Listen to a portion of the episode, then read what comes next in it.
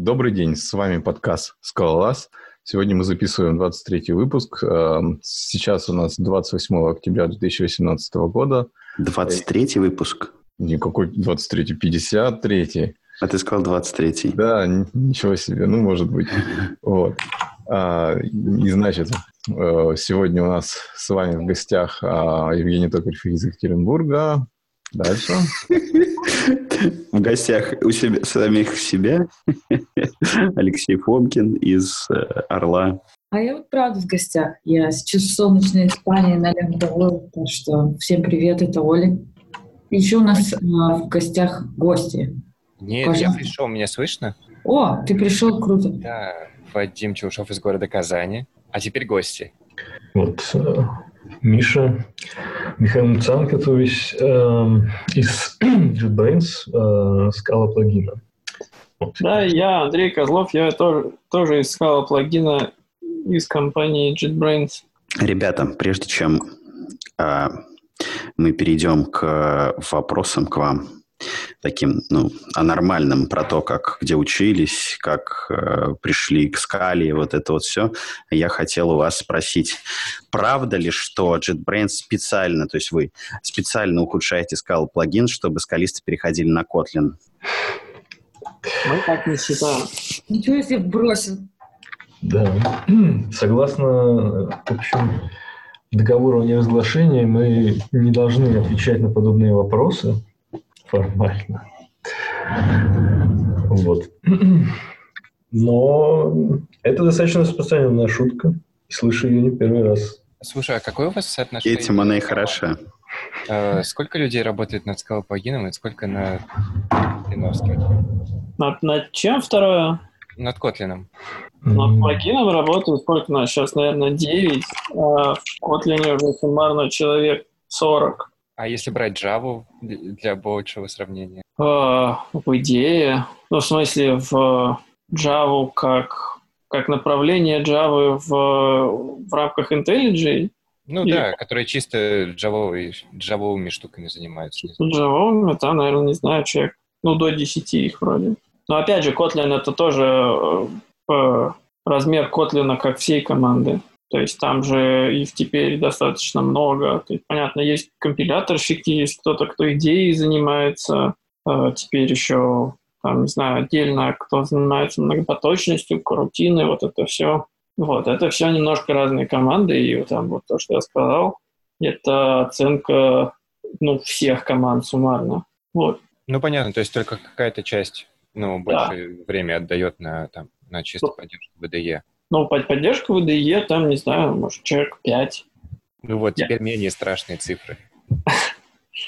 Да. То есть 2 против 5, получается так. Почему? 9 против 5. 9.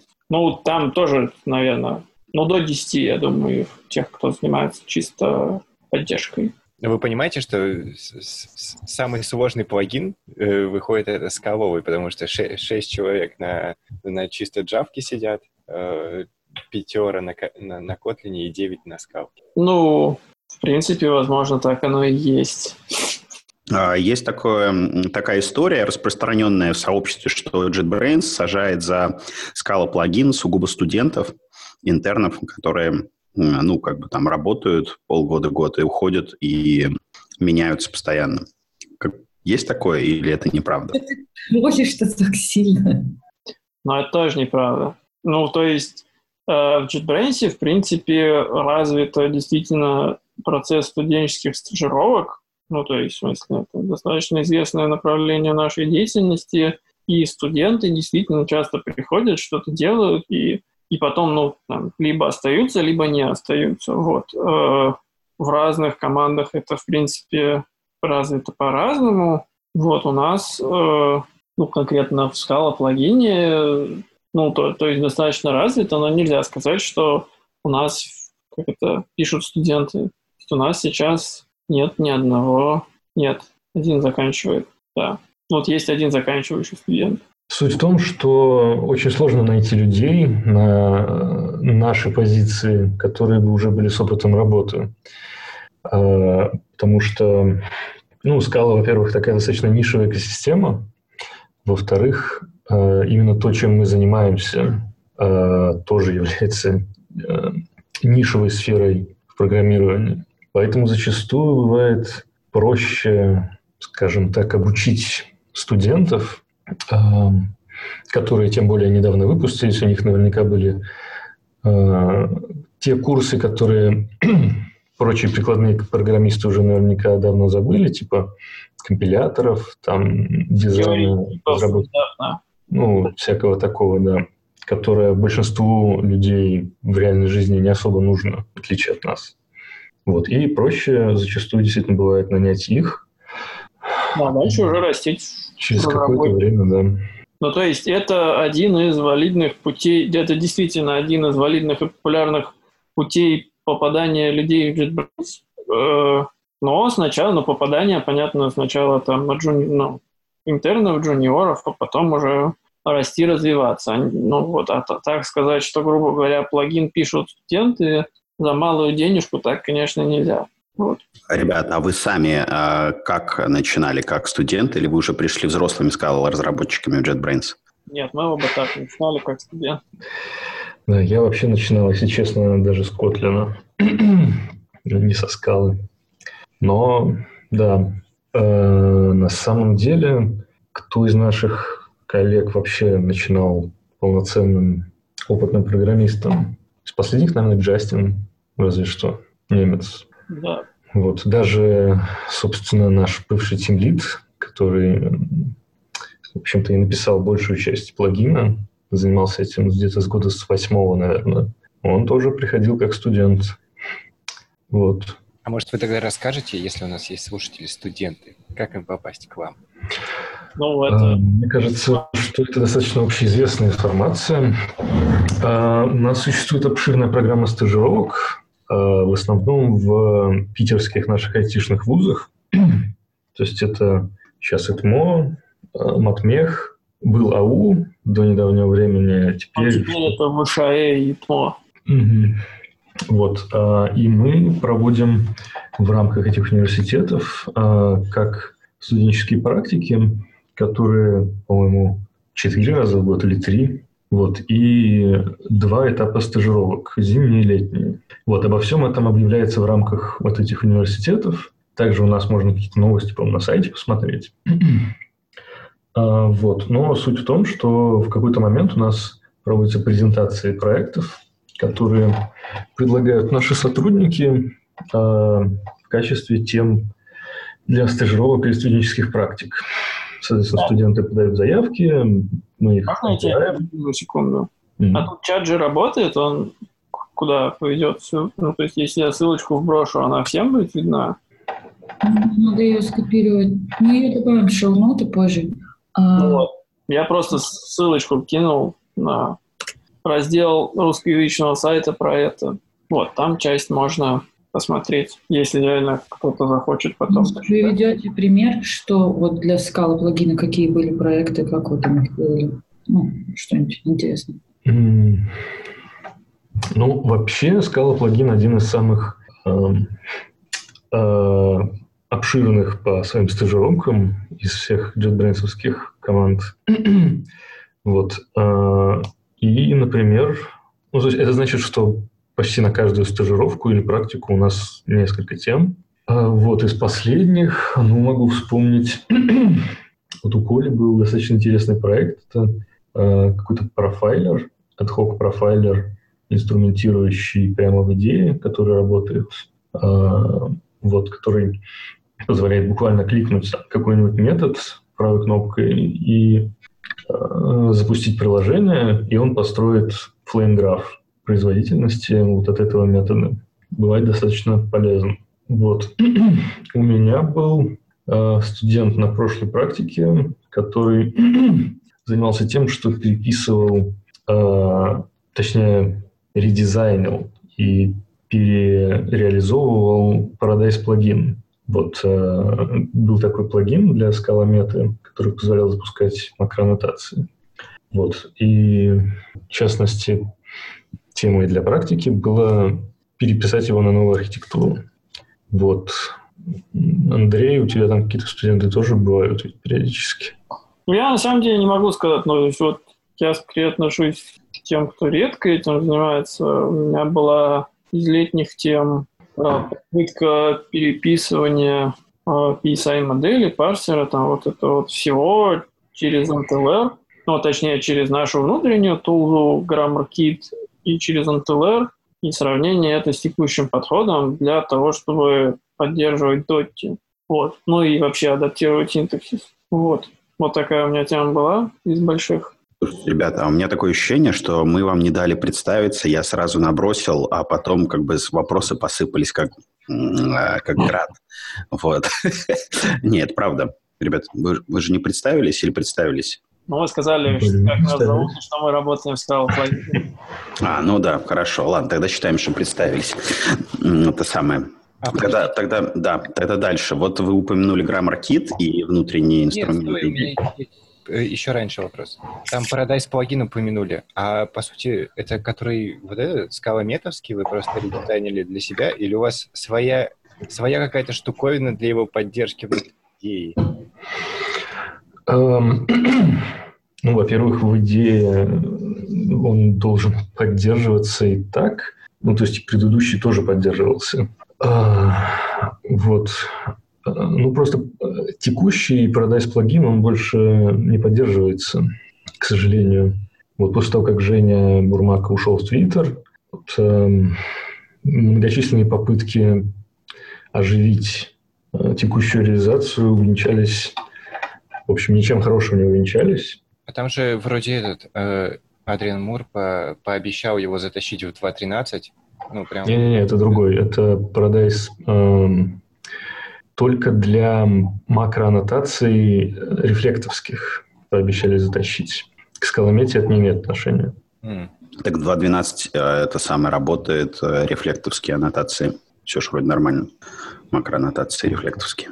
А, да, это про рефлектовские. Я имел в виду для скаломета только. Да, так вот, ребят, GrammarKit. Вот скажите, я понимаю, что вы используете внутри скала плагина обычно, ну вот, джавовый API, который предоставляет идея без каких-либо оберток, так или нет? Сейчас начнется, как это, игра терминов. Что значит джавовый API?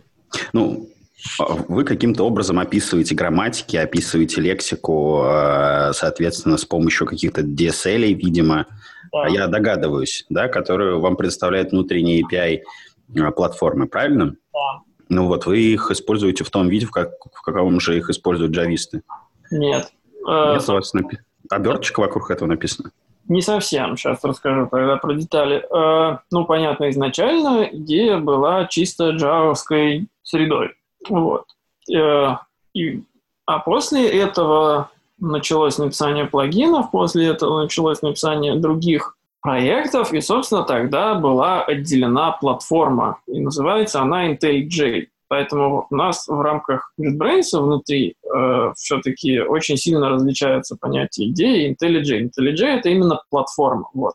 Мы висим в основном поверх, ну, то есть висим мы поверх IntelliJ IP, такого, вот, которая предоставляет действительно кучу разных возможностей для поддержки любых языков.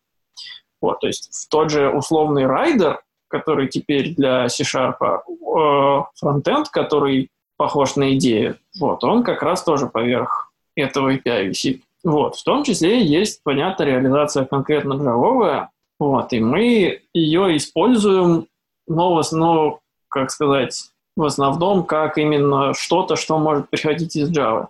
Вот. Я достаточно внятно объяснил. Вот ну, все было понятно до последнего, для, до окончания последнего предложения.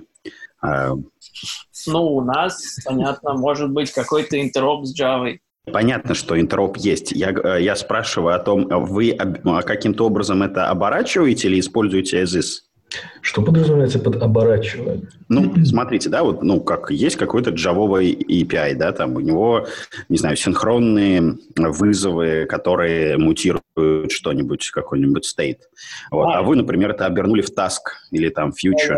Ну, по сути, у нас все отделено. То есть, э, еди... ну, то есть, на самом деле, с точки зрения платформы, есть интерфейс, ну вот конкретно для Java сейчас особенно растаскивается, есть интерфейс есть реализация. То есть как бы мы, да, висим поверх некого общего интерфейса, который используется и в Java. То есть, как бы, наш метод, он extended PSI метод. И в Java тоже там написан PSI метод Impl, но оберток как таковых на Java нет. То есть мы, ну, имплементация у нас своя.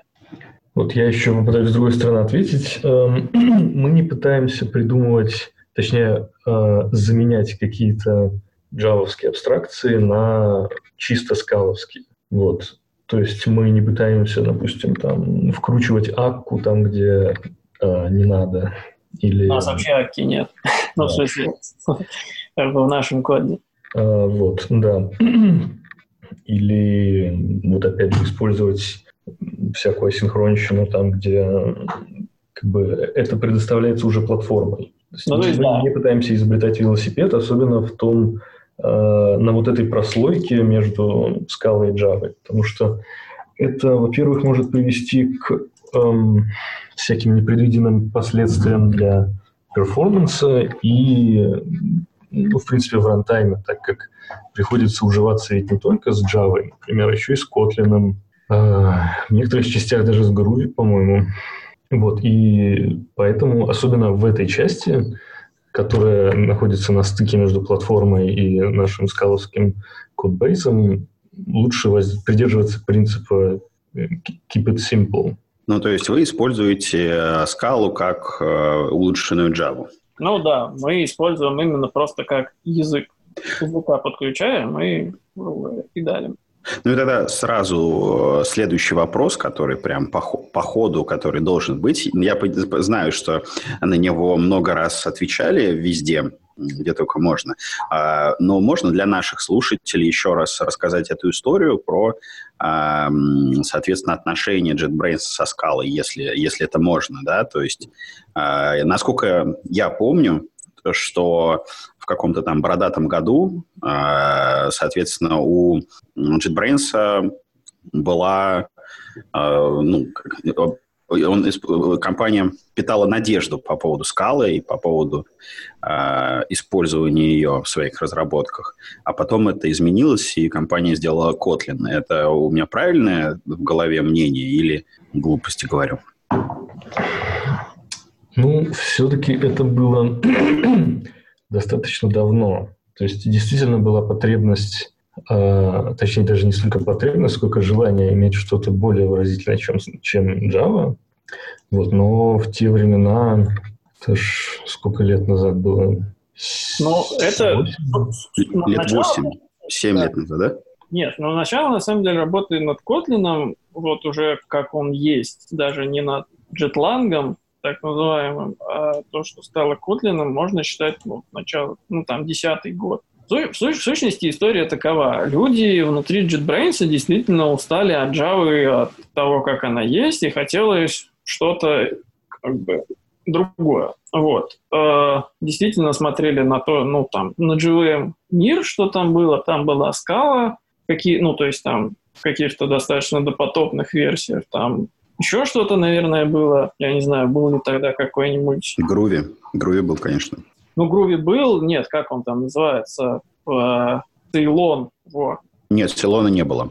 Вот, ну, ну, соответственно, смотрели, что как э, его, на самом деле, просто ничто особо не понравилось, и вроде как скала в том числе. И решили посмотреть на это с другой стороны. Э, то есть языки обычно все-таки развивают, ну, то есть, во-первых, и скала является чистым примером академического языка изначально, вот, и языки пишутся, особенно академические, чуваками в институте, они просто, ну, как бы, область научной деятельности такая, вот они изучают какие-то вещи, пробуют, изучают. Но никто не пробует с той стороны, насколько удобно этим будет пользоваться в среде разработки. Вот. А у нас обратная совершенно взгляд. То есть у нас уже был накоплен достаточно большой опыт именно того, как как, что удобно поддерживать, что просто поддерживать, на чем, ну, как бы, какие, какие фишки удобные, если ты работаешь там в среде и так далее.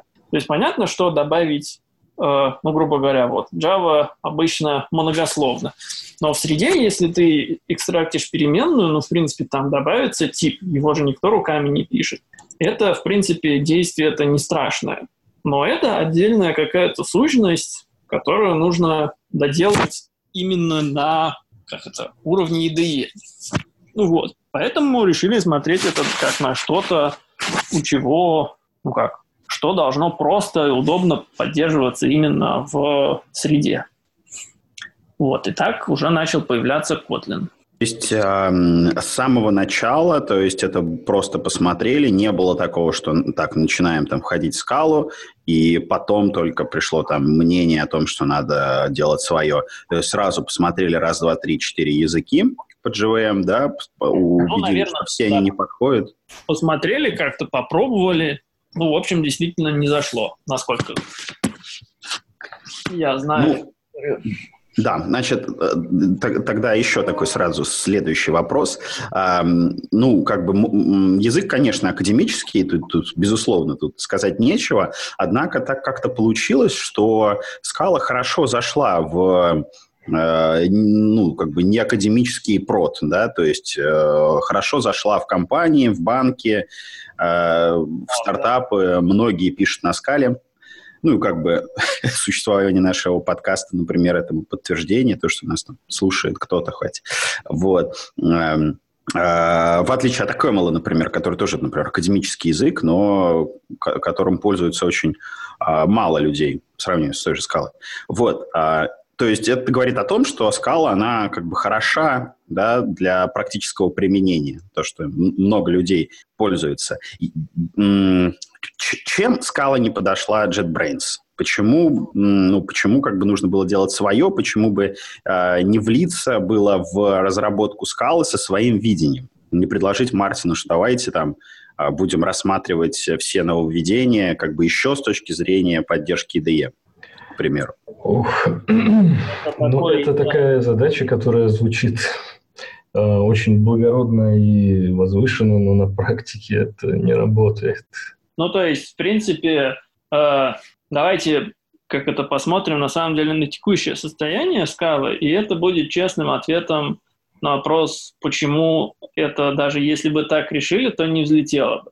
Ну, смотрите, есть, э, есть соответственно, пользователи, комьюнити, а есть э, Lightband, он же бывший TypeSafe, некая прослойка между Мартином и юзерами, вот, собственно, Мартин занимается компилятором и языком. Вот. И очевидно, что как бы он продолжает работать с этим как не с языком, который в продакшене дичайше используется, а как все равно с академическим языком. Собственно, именно поэтому и появился Дотти, чтобы не замораживать разработку Мартина, чтобы он мог продолжать условно творить, как бы проверять что-то на языке, а это потихоньку вливалось в язык.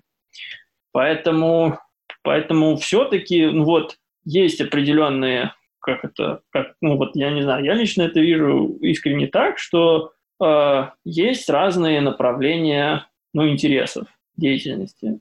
Вот. А, слушай, а смотри, получается-то, что, ну, как, то есть, как бы, uh, Lightband это не просто прослойка, да, то есть, ну, ты сказал, что э, Lightband занимается как это прослойка, а компилятором языком занимается Мартин. На самом деле Lightband тоже занимается компилятором языком. То есть а, практически все коммитеры а, ну, мейнстримной скалы, да, то есть скал 2.11, 2.12, это TypeSafe ребята, да, Lightband ребята. А, соответственно, вот Dotty занимается Мартин, да, то есть, получается, они разделили язык на академический, то есть экспериментальную часть, да. и на да. А, практический, да, то есть, который уже пишет коммерческая компания. Ну, и, собственно говоря, именно, ну, это то, о чем я говорил, я, собственно говоря, к этому и вел, но ты приводишь этот пример как бы как от обратного. Ну, как бы, ну, еще, ну, ну, не, ну, то есть, не знаю, мне кажется, что это, не знаю, не очень бы взлетело. Ну, вот, Если короткий ответ, то посмотрели и решили, что проще сделать свой язык, чем чинить что-то. Именно это я хотел услышать. Ну, тем более, что там ну, люди все умные, могут сделать свой язык, это не проблема. Ну и в конце концов... Это что-то, что развивается внутри компании, и над этим у нас, собственно, полный контроль. Не надо там ждать полгода и там десятки переговоров и сотни митингов, чтобы запилить какую-то фичу, которая нам нужна. Ну и, кстати, для слушателей просто смотрите, ребят, вот как бы парни делают как бы дело, как бы делать велосипеды, это не стыдно, это почетно. Хорошо получается. Я надеюсь, это без сарказма. Это абсолютно без сарказма. Ну, просто есть такая, как бы, ну, тенденция, да, ну, вот как бы две крайности. Есть там not invented here, а, как бы, когда там все начинает велосипедить, и есть такое, а что это вы не заюзали готовое решение, там, какое-нибудь? Почему вы не заюзали там, там, Аку? Зачем вы там написали свой таймер? Зачем вы, почему вы не взяли там и не притащили Аку? Вот, ну и на самом деле еще я могу добавить это менее очевидный. Это, собственно, Идейская код-база, она огромна, она написана на Java и там испытывает какие-то проблемы, которые испытывает, понятно, ну, среднестатистический Java-программист, да. Вот. В Kotlin была, ну, как бы, Kotlin создавался как попытка все-таки решить эти проблемы, но еще не просто как скала, вот мы, грубо говоря, типа создаем новый язык и все пишем на новом языке, и как бы если мы пишем все на скала очень скалообразно, то у нас все будет хорошо. Нет, мы это будем применять конкретно в идейских реалиях. Вот. И тут тоже скала с этой точки зрения меньше подходит. То есть это, например, то, с чем мы сталкиваемся ну, каждый день. То есть разница написания кода на скала и разница, ну, как бы между написанием кода на скала и написанием кода на Java. Потому что мы висим поверх там джавских интерфейсов, мы работаем с какими-то джавскими идейскими вещами и так далее. Вот. В Kotlin это сделано более как это, прозрачно, и, собственно, одним из достижений Kotlin было именно то, что более прозрачный JavaScript интероп.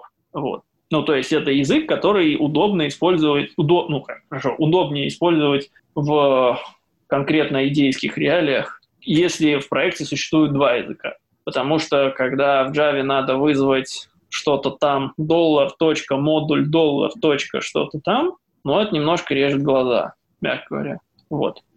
Ну, то есть у нас там иногда приходится из Java что-то вызвать скаловское. Да, да, это, это кошмарно, особенно если, ну вот, насколько я знаю, Lightbent, они специально дизайнят а, свои библиотеки таким образом, чтобы а, все было хорошо и красиво из Java вызывалось, и у них есть специальные там Java DSL, Scala DSL деления, и, ну, это дополнительная работа некоторые. Ну, вот, еще да, да, да. То есть именно, именно дополнительная работа. Вот, дополнительное написание кода из коробки, интероп не такой уж хороший. Но, кстати говоря, у них очень хорошо получается. На самом деле у них э, вот есть такие вот прям очень типизированные вещи, типа тайп-такторов, которые вечно экспериментал э, в Аке. И они выглядят просто отлично на Java. Просто очень хорошо. Да, ну, например, Аки поэтому разворачивается на поддержку двух раздельных API есть скаутский, и есть, соответственно, полностью другой API, в котором все по-другому, и там те же самые фичи надо нам имплементить отдельно под другой API. Вот. Окей, а у меня такой вопрос. Зачем писать Scala плагин на скале? Почему бы не писать Scala плагин на Kotlin? А он бы тогда не взлетел. Ну, собственно, потому что мы, как это называется, докфудим сами себя. Вот, ну то есть ты пишешь, хорошо получаются продукты, которые ты используешь сам. Вот, каждый день мы full time пишем в Scala плагине. Вот, часто, ну то есть мы в первую очередь сами являемся своими же тестерами. Вот, сами же как бы часто замечаем, что что-то неудобно или что-то можно сделать удобнее. Вот, то есть тут своя специфика, как бы, опять же, э, скаловский код, он бывает очень разным. У нас тоже, вот, поскольку мы висим над большим проектом идеи, у нас очень специфический, ну как, не то чтобы очень специфический скаловский код, но ну, специфический способ его написания. Ну, то есть вот как-то просто... Вот, он как бы плагин, наверное, уже за эти 10 лет достаточно хорошо поддерживает наш способ написания, наши реалии. Вот. И как бы нужно развивать еще для там, людей со стороны, понятно. То есть у людей в другом проекте может там все быть по-другому. Вот это уже. Вот, но, соответственно, пересечение на самом деле достаточно большое вроде как. Ну, то есть почему вообще, собственно, все, ну, то есть как? Брал такую популярность. Да, ну, собственно, как и изначальная идея. Почему съели Eclipse? Потому что, ну вот, как-то писали так, чтобы под себя, чтобы хорошо и удобно работалось. Ну, выяснилось, что вроде как много кому подходит. Вот. Вы, ну, понятно, метод, метод э, вот этого поедания э, корма собаки очень хороший. А вы используете еще какие-нибудь методы, ну, как бы тестирования там? Как, как вы определяете, в какую сторону копать? Ну, кроме, понятное дело, ишьюсов в трекере, потому что многие не ставят просто ишьюсы, забивают, типа, а, типа, сломано, типа, все красное, ну и тьфу, плохой плагин. Но я буду пользоваться все равно, потому что нет ничего другого, типа, такого. Вот. Как вы ищете, в какую сторону копать? Э, ну, как? Есть какие-то новости скала мира. Вот, то есть если раньше, не знаю, вот, ну, если раньше разработка плагина больше похожа на разработку именно плагина для идеи, то есть, ну, в идее добавляется какая-нибудь новая фича, не знаю, какой-нибудь новый тип комплишена, ну, и там соответствующий интерфейс появляется, мы его бакс там, всегда заимплементили, и появился у нас такой комплишн, ну, как-то может быть адаптированный, как под рамки там, под реалии скал, но работающий. Вот. То чем дальше скала развивается, тем она, понятно, ну, она все больше и больше замыкается в себе, ну, вот, как отдельный мир существующий. Как, ну, то есть это хорошо, но, тем не менее, это там, абсолютно новый мир, вот, в котором уже свои какие-то течения и направления возникают. Ну, соответственно, мы там ездим по конференциям, слушаем, какие новинки. Мы знакомы более-менее там со всеми чуваками, которые там компилятор пишут, ну так, более-менее. С ними там явно общаемся, пересекаемся, какие-то новости узнаем там, в общем-то, из первых рук, что уж скрывать. Вот, ну и как-то адаптируемся к тому, то есть иногда, не знаю, слушаешь доклад на Scala и понимаешь, что о, это нужно будет поддержать отдельно. Вот. Ну, помимо этого мы еще общаемся с э, всякими компаниями, которые пишут на скале.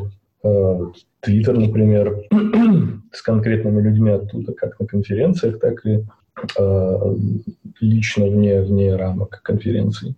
Э, мы не проводим каких-то вот этих сухих широкомасштабных рыночных исследований и чего-то вот в этом роде.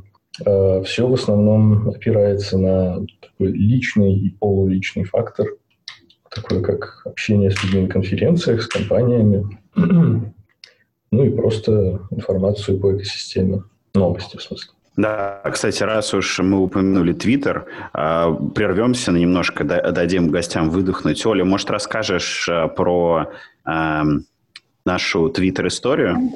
Да, в общем, дорогие наши слушатели, если вы вдруг не знали, у нас на самом деле есть аккаунт э, в Твиттере, который э, Скалолаз подкаст, у него хендлер.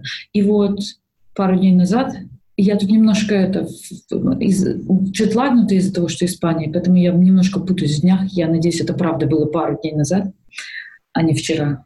Вот. Пару дней назад наш аккаунт э, забанили, нам пришло письмо, э, извините, вы плохие, suspended. Вот. А мы несколько раз прошлись по правилам Твиттера, пытались выяснить, что же мы сделали не так. Может быть, там какие-то ссылки на какие-то картинки были без там, копирайт или что-то такое. Ничего такого вроде не нашли. И ну, удивились, что вообще такое случилось. Написали туда к ним в саппорт, ну, типа, клейм, что мы ничего не делали, давайте, пожалуйста, верните наш а, верните, верните, пожалуйста, наш аккаунт. На что нам ответили, что нет, не будем, и не пишите нам больше. Мы подумали, что то это странно. Написали еще раз. Они снова сказали, чтобы мы им не писали. А, и три или четыре мы писали им, насколько да, я... Да, да, да. Ну, в общем, никакого объяснения нормального не было, почему это происходило. И ничего не помогало. В итоге, в общем, э, я написала э, твит со своего аккаунта, попросив Э, людей из Твиттера помочь разобраться, почему Скала подкаст, который является э, все мы, наши гости, наши слушатели, все являются потенциальными э, разработчиками в Твиттере, потому что Твиттер использует основной подкаст Скала. И еще мы подумали, что это безумно драматично, что спам-бот или что там у них, который написан, вероятнее всего, на скале, позавидовал нашему успеху, видимо, и решил забанить наш скал подкаст. Ну, в общем, а, мы хотим поблагодарить вообще всех людей, кто откликнулся, кто а, ретвитнул, кто репостнул, а, лайкал.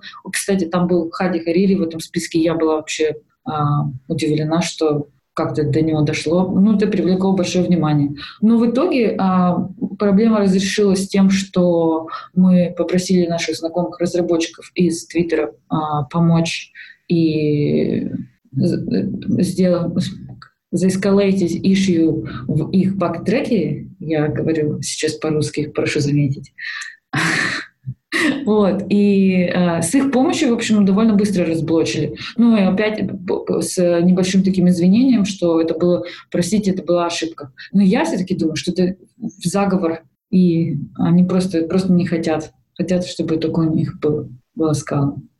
Ну, как-то так примерно. Ну, вообще, конечно, мы возмущались. Так они как-нибудь обосновали? Нет, как, просто... как всегда обосновывают, да. Вы, вы нарушили, да. Мы считаем, что у нас просто аккаунт а, на русском языке. Вот. Что, что неправильно. Да. Подозри, по крайней мере, подозрительно. Ну, на самом деле просто была волна банов э, русскоязычных аккаунтов. Скорее всего, там были простые правила, типа, если входы с, не, с нескольких айпишников, э, только ссылки с картинками и, типа, ноль, ноль, ноль, ну, как бы сами, сами ни на кого не подписываемся, значит, это какой-то там, типа, э, какой-то сайт, который спамит какими-то ссылками, вот. И, в общем, и я думаю, что по таким критериям примерно... Вот То есть я смотрел несколько... Хейтеры.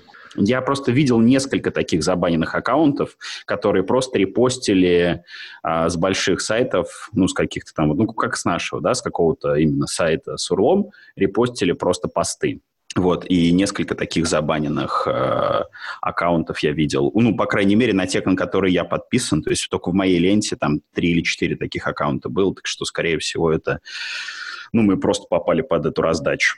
Вот. Ну, вообще, это довольно нечестно, потому что, ладно, у нас есть какие-то знакомые в Твиттере, и мы можем попросить их, э, пожалуйста, помогите, и нам помогли. А если вот нет у тебя, а ты вообще не знаешь, что такое скала и какой то разработчик, куда писать, никто не откликнулся напрямую. А, ну, то есть все ответы были заранее сгенерированы, это было понятно. Представляете, если бы Твиттер был написан, например, на Котлине. Ему сказали, ага, лол, нет. Просто нет. Шучу. Да, в общем, сейчас мы хотим ввести наш аккаунт немножечко поактивнее. А, для тех, кто пытается вести такой distributed аккаунт, мы тут а, решили, что наилучшим решением это а, будет использовать Twitter Deck, так что если вы там что-то такое делаете, то тоже посмотреть на Twitter Deck, мы можем теперь регистрировать, э, заходить с разных аккаунтов и не бояться, что нас забанят из-за того, что мы из разных стран заходим, там, или по VPN, или еще что-то. А, и мы будем постить туда что-нибудь, может, по поактивнее. В общем, подписывайтесь. Да, ну что, вернемся, вернемся к гостям. Собственно говоря, мы подошли к такой замечательной горячей теме. Кажется, очень э, много сейчас можно обсудить. А вот, э, ребят, вы сказали, что э, вы слушаете, что появляется новенького, да, и идете это дело имплементить. Э, вот, ну, по сути, можно сказать, что у вас внутри плагина реализована скала, еще одна с тайп-чекером, а, соответственно, ну, разбор синтаксиса понятно, тайп-чекер, вот, ну, разве что компиляции нет а, уже в байткод. Вот. Это так, правильно? Правильно я говорю? Да. Вот, и э, я так понимаю, ну, сейчас как бы весь мир двигается в сторону различных э, вещей типа Language Server протокола, и я так понимаю, что у вас тоже есть какие-то по этому поводу задумки. Я прав? А можно я, подождите, добавлю еще? Э, там не так давно был talk Католова про разработку вот всяких современных тулзов вроде э, как его, build server протокола, Bloop а и вот как бы там Metals, с LSP. Вот хотелось бы тоже затронуть, э, как вы планируете вот эти все новые тулзы как-то к к себе подключать или, наоборот, не планируете? Тоже интересно было услышать и почему. Хорошо. Ну, во-первых, BSP, э, в общем-то, запиливается в том числе человеком из нашей команды, э, Джастин Кейза.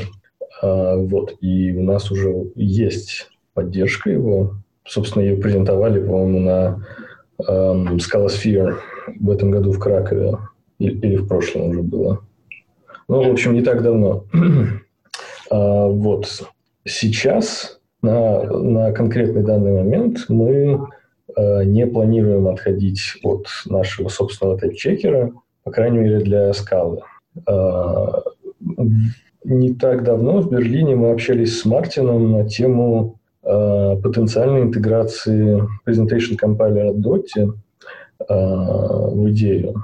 Потому что э, некоторыми усилиями в боте будет реализован человеческий Presentation Compiler, ну, по крайней мере, так, э, так э, планируется.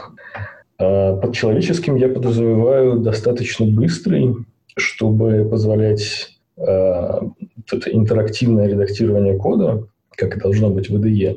Э, Сейчас, можно перебью? Да.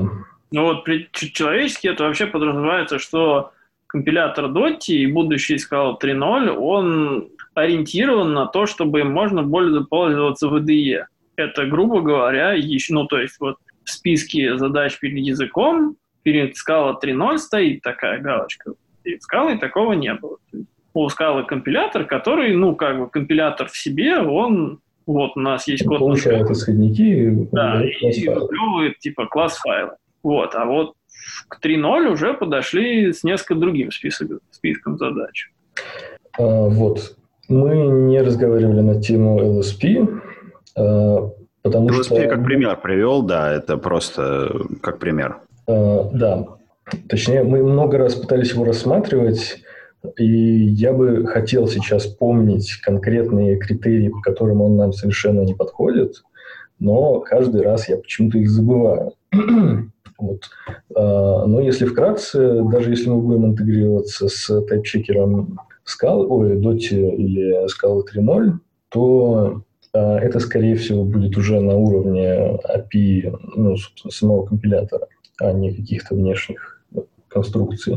Я так понимаю, что, скорее всего, вам LSP не подошел, потому что у него нет э, ручек для рефакторингов. Ну, то есть там предполагается, что всегда language сервер выполняет рефакторинги все, вот, а не внешние тулза. У него нету с другой стороны ручки. Да, вот. примерно. Э, ну да, очевидно, что он нам не подошел, потому что мы не можем реализовать все те фичи, которые у нас считаются ключевыми, на основе вот, текущего, текущего варианта API.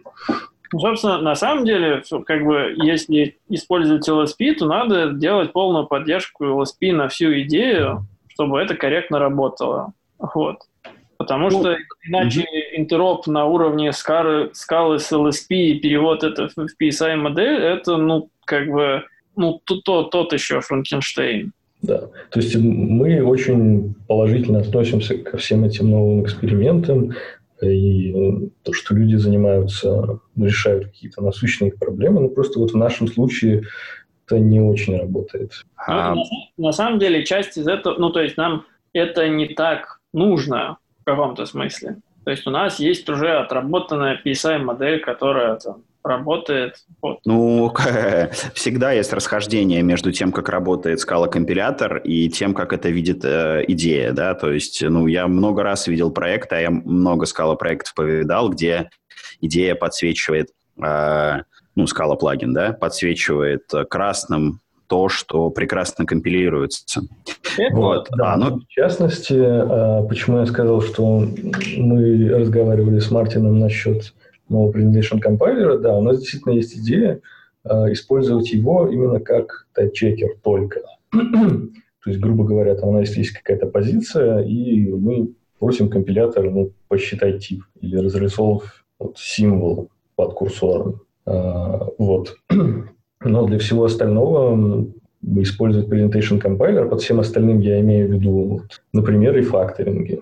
То есть для этого нам нужна собственная модель э, синтаксических деревьев, собственная модель семантики, опять же. Ну, на самом, деле, то есть, на самом деле, помимо того, что у нас, то есть как бы тут надо еще отделять, что есть, э, так сказать, синтаксическая модель, ну, то есть вот то, что я обычно говорю, PSI модель, это вот в основном что-то, что работает с текстом. То вот есть у нас еще важная часть, это именно там type-checker. Вот, то есть он, понятно, в, там, в любом почти что языке есть и в плагине, но у нас он, наверное, очень много занимает, очень важен, потому что является тоже некой аппроксимацией скаловской системы. А, как бы, то есть ситуация в реальности такова. Есть спецификация, это то, что написано, ну, то есть вот, должно работать так-то. И есть две реализации этой спецификации, компиляторская и наша вот, которые с разной точностью с разных сторон это дело аппроксимируют. Вот.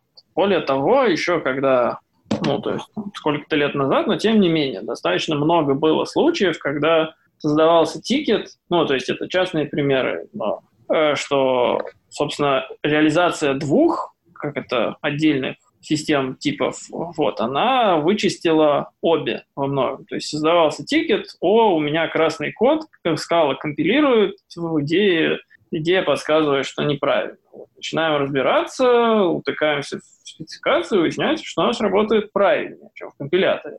Пишем компиляторщикам, говорим, что вот, вот, ну, они там поправляют у себя. Вот. Ну, понятно, что как бы и наоборот тоже бывает. Вот. И сейчас, ну, наверное, честно можно сказать, что сейчас чаще наоборот, особенно если там имплисит и, и что-нибудь, то это у нас еще не все корректно поддерживает. Но тем не менее, вот существование двух э, не конкурирующих, а таких различных просто имплементаций спецификаций, они улучшили друг друга. Вот.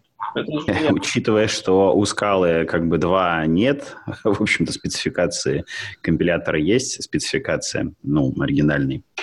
Вот. Это для, для Dotty есть спецификация, насколько я понимаю. Вот. А для... Для обычной ну, то есть она может быть не настолько, как это, подробная и... Ну, то есть она есть, может быть, она не очень хороша, не, я слышал, что вообще нету ни для Scala 2 нормальной спецификации по Ну что, нормальной. Ни для тести то, что будет в Доте. А, для Доте точно описана система типов, которая именно Dot. Нет, это система типов, а вот то, что э, вываливается из компилятора в итоге. Ну, кстати, опять же, система типов DOT, то, что написано условно в статье, и то, как это реализовано в DOT, то есть в имплементации, это тоже еще может быть казаться две большие разницы. Не, да, это понятно. Вопрос в том, что как бы есть референс, и этот референс, он как бы такой формальный. Вот, у Scala 2 такого нет. Это, я к этому говорил. Вот. То, что у Scala 2 система типов, она как бы вот такая, какая, какая, получилась.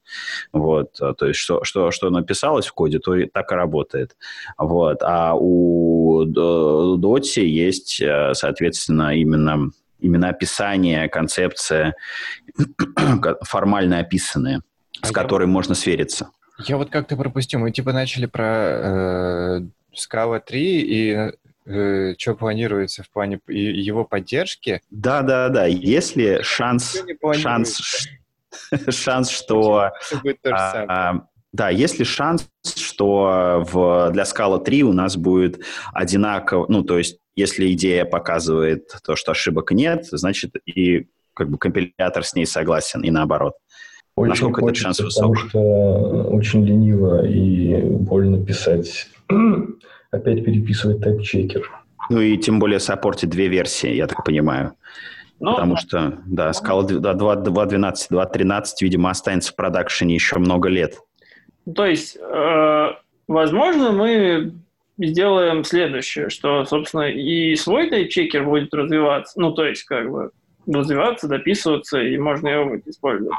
А и, возможно, еще будет действительно, вот Миша до этого рассказывал, заиспользован вот внутренний, который, ну, то есть работает именно на уровне системы типов, вот, э, и воз, ну, то есть у нас мы обсуждали такие планы, что сделать и так, и так. То есть действительно, ну и не знаю, условно переключаться, потому что и для нас, понятно, поддержка э, более корректная, более это, она, понятно, будет занимать какое-то время, вот, пока мы ее там вычистим. Вот, есть, с другой стороны, надежда, что 3.0 будет проще, корректно поддержать с точки зрения среды. Вот, это просто такое наблюдение, так сказать, э, потом, ну, вот как бы есть спецификация, есть понятия, которые в нее входят, и как бы то, как это у нас реализовано, вот, есть предположение, что будет сразу работать, ну, то есть, когда там заимплементим до конца, будет сразу работать получше. Вот. Потому что, собственно, Dot, Dot именно так и получилось, что через более базовые конструкции теории типов были выражены конструкции, которые использованы в скале и переработаны, переосмыслены, переработаны. Некоторые, ну, то есть вот там экзистенциальные типы вообще остаются только там, условно, один случай использования, потому что остальные слишком сложные и никем не используются. Ну, поэтому Мартин там объявляет, что, по сути, экзистенциальных типов не будет. Вот. А вы как вот, ну, вы же как бы практикующие программисты на скале. Вы сами-то доте ждете скалу 3? Будете переходить, когда она выйдет в релиз? Я жду trait параметров. Ну, в смысле, у нас есть какие-то вещи, которые ее definition используют, вот, собственно, можно переписать этот код будет на trait параметры. И это, ну, то есть эзотерики на системе типов у нас нет. То есть принципиально, ну, то есть там код дичайше не упростится. Вот, возможно, лучше будет null safety работать. Ну, то есть там же, я сейчас не знаю, какое конечное состояние, но там после Kotlin, ну, собственно, Мартину очень нравится nullable типы, вопросительные значки, и он говорил, что даже, возможно, вот так оно и будет. Вот. Тоже через базы. То есть если у Kotlin это реализовано как отдельная концептуальная фича, и поэтому система типов подраспалась, так сказать, на две части, nullable и не nullable, то в Dot это обещалось быть как просто OR с null, с null типом. Да, да, там это именно на, на, ур, на уровне, не, не, не, э, там как бы либо, либо, ну то есть там теперь, ну, ну, в общем, да, он тоже будет zero overhead, как, как и в Kotlin. То есть он будет только в рантайме существовать. Вопросы, там... просто синтаксический сахар на тип или, там, или null. Вот. Насчет Кстати, этого я не знаю. О. Вот этого я не видел. Один чувак, короче, форкнул доти компилятор, э, назвал это проект э, Scala э, Snowball тайпами, э, и, короче, в общем-то, сделал имплементацию их через эти, через юнионы. И, типа, она у него даже работает, и он туда даже что-то стал заносить насчет, э, блин, вот это follow type checking. Ну, вот эта штучка, как в Kotlin есть. Когда если... Вадим, тебя не слышно вообще, просто вообще? очень, очень а плохо. если я буду говорить вот так? Ну, да? как-нибудь прям вот, да, прям, потому что очень плохо слышно. Так лучше? Да. Ага. Короче, там один чувак форкнул Дотти, назвал это скала Snowball тайпами, заимплементил ее, э, их на Union тайпах, и, в общем, он собирается делать, ну, как у него в вики заявлено, он собирается это как реквест кидать в итоге в дочь. Слушай, ну, а, а, а, с самого начала же планировали на Union э, переносить опшены, нет? Ну, я вот вообще на самом деле ни разу не слышал ничего официального насчет э, нулабов. Я столько раз это слышал, что у меня уже это как бы в голове как, как факт, то, что это переведут на Union и что Нет, это... я давно об этом, я бы сказал так, я слышал это поначалу, а потом перестал слышать. Вот. То есть э, в моей голове это еще как типа возможно, как это SIP, грубо говоря, потенциальный, что может быть так сделать. Я не интересовался деталями, как бы насколько там это заимплементично, можно просто там сайт Дотти открыть, глянуть, как оно уже вот. Но Мартин точно говорил, ну, то есть я про- про- просто помню, что Мартин говорил, что вот ему очень нравятся nullable тайпы вопросики, типа, классная фича в Kotlin, да, типа, тоже хочу у себя в языке. Не, у меня, если честно, есть большая надежда, что это, что это не внесут, потому что это вообще просто безобразие начнется по кодовой базе. Это ребята с нулами, потом ребята с опшенами и еще месиво с ноубл-тайпами. Но если просто вопросик будет это как элиас для опшена, то есть синтаксический сахар для опшена. Не-не-не, вот. не, не, это, это вообще другое будет. Должно не так работать. Ну, а. если это будет действительно nullable type, то это будет плохо, конечно. Если это будет uh, zero overhead option, и все это будет... Ну, как бы в скале и так много зоопарка, да, вот, и еще один зоопарк с опшенами, естественно, uh, не нужен. А, ребята, из идеи, а вы в итоге как, на нулах фигачите или с, с опшенами? Ну, свой код с опшенами, то, что с, как это, с идеей интеропится, то на нулах. Ну, то есть, как бы, приходить может с нулом, э, уходить тоже понятно, если это описано, то может с нулом. Ну, то есть у себя в основном стараемся все-таки теперь на опшена. А то я просто встречал высказывание Тагира Валеева насчет того, как все замечательно в идее, что, потому что там не используется нигде optional, и поэтому она требует меньше памяти. Ну, Тагир Валеев работает в Java. Ну да, да. Плагину, ну, там, как бы к нашему плагину не ну, То есть вы вообще не беспокоитесь о, о вот этом? То есть такой проблемы по факту нет? Ну, как сказать, не беспокоимся? Ну, понятно, что option порождает достаточно нехилый оверхед, особенно при попытке использовать flatmap. Ну, то есть у нас просто есть проблема с, с flatmap и VV.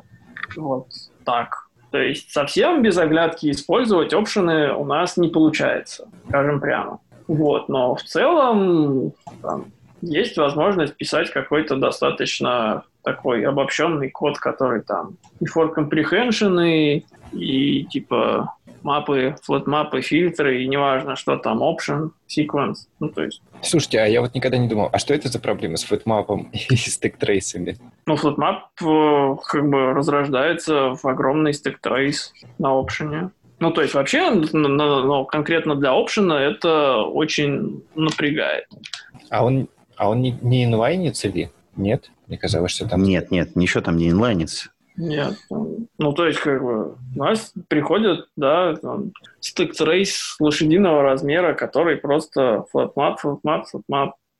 Вот. То есть какие-то цепочки диких флатмапов на опшене у нас, в общем-то, стараются не использовать. Мапы фильтры хорошо работают, флатмапы не очень. Вот такое вот ограничение. Ну, на самом ну как, как это, программировать на очень высоких абстракциях можно только в очень закрытом проекте, которым никто не пользуется, и на очень мощной машине.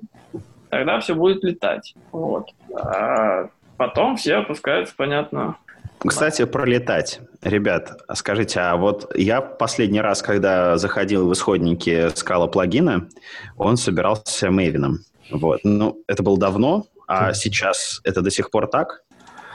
Я даже не застал то время, когда он собирался Мейвином. А я уже пять лет.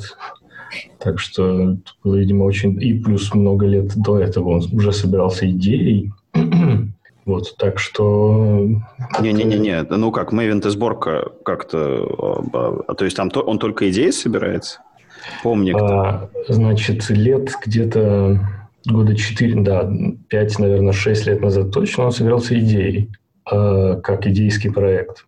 А когда он собирался Maven, меня, опять же, не застал, не могу сказать. Сейчас все Факт, собирается через SBT. что, ну, то есть идея все-таки как-то...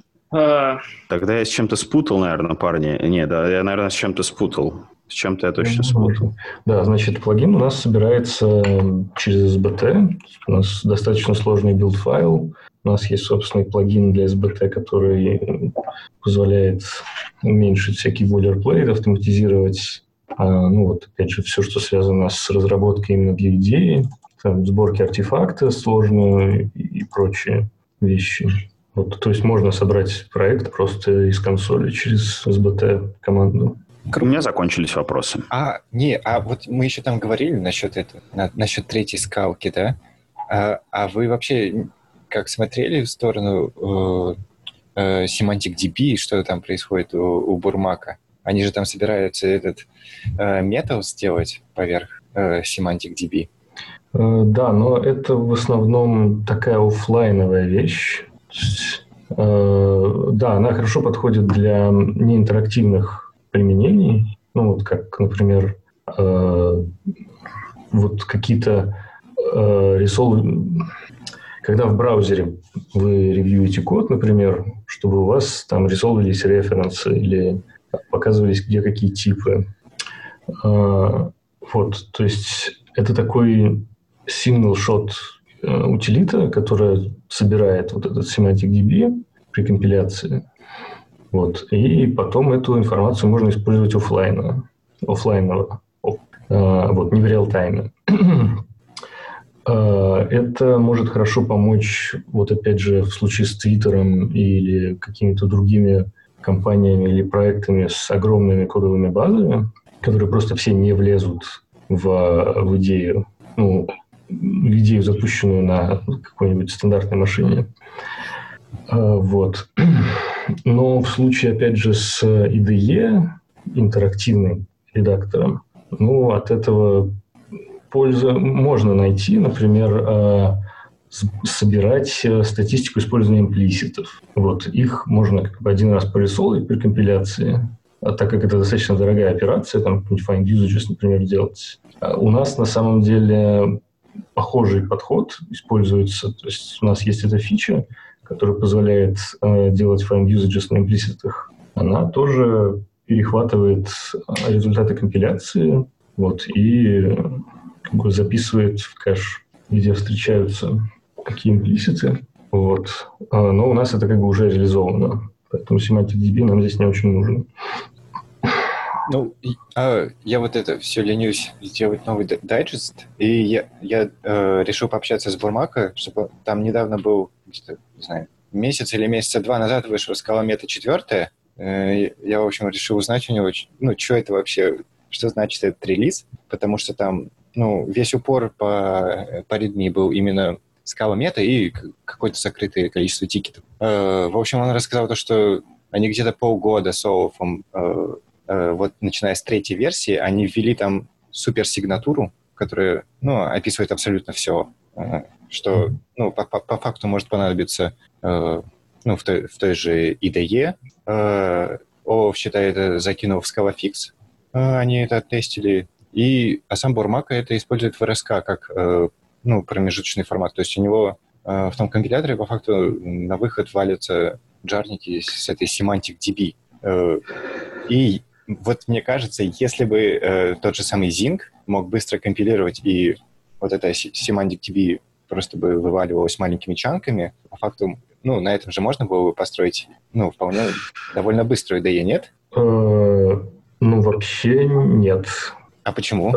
Потому что как бы компиляция, пускай даже инкрементальная, анализ и, э, собственно, сериализация сложных структур данных, потом запись этого всего на диск, потом чтение этого с диска, десериализация, парсинг, а, конвертирование в наши собственные структуры данных. Это, это чудовищно медленно будет. Так это не работает, А если выбросить диск, не знаю. Если выбросить диски и вклиниваться напрямую в компилятор, то, ну, может быть, еще куда ни шло.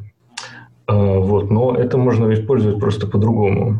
А, ну, допустим, в каких-то случаях конфликтов, допустим, у нас есть красный код и, подозрение на то, что это может быть не совсем правильно. А, вот, посмотреть в Semantic DB уже как-то офлайново посмотреть и убедиться, что там, допустим, да, у нас действительно тип посчитался один, а вот компилятор думает, что тут другой. Ну да, прикольно. Вот, но э, в сценарии полностью, полной интерактивности это нет, так, так не работает. То есть здесь именно важна каждая микросекунда. И а, вот к вопросу о том, почему мы даже не пишем в таком жестко функциональном стиле, помню, была какая-то ситуация, когда вот у нас был а, какой-то код, который считает какую-то низкоуровневую штуку, там, с Companion Object или что-то такое.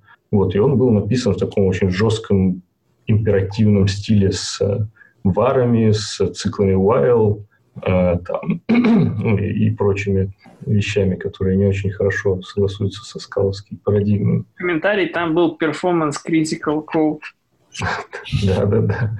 Вот, короче, его взяли, отрефакторили на типа функциональный стиль с мапами, там, флот-мапами, и все.